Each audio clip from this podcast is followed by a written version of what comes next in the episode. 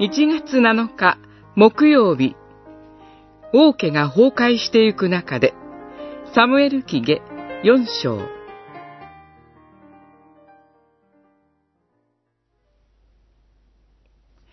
ダビデは、ベーロト人リモンの子、レカブと、その兄弟、バーナに答えて言った。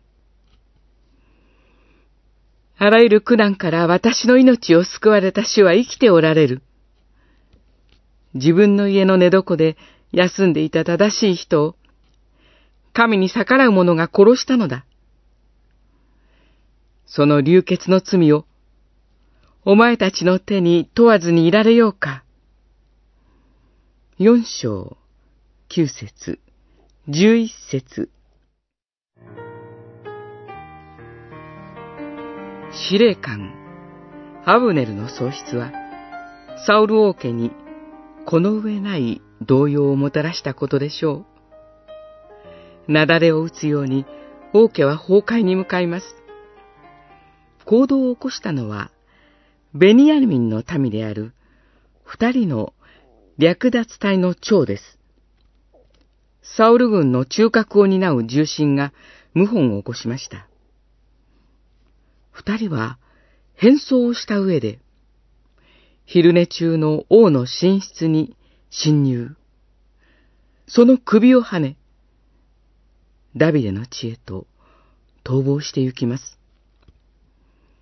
王家に残されたもう一人の後継者は、両足が不自由で、王の任に耐えられそうにありません。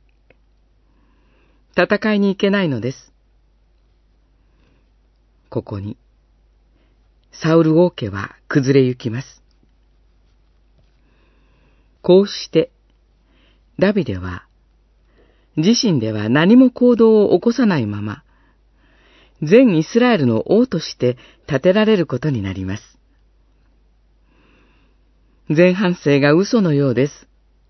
かつては何をやってもサウルに疎まれうまくいきませんでした。それが今は何もかもがうまくいく。それはダビデが変わったからではありません。何も変わっていない。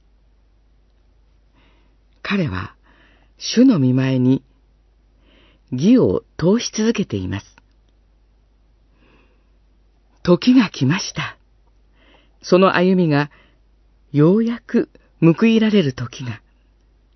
それまで待ち続けたのです。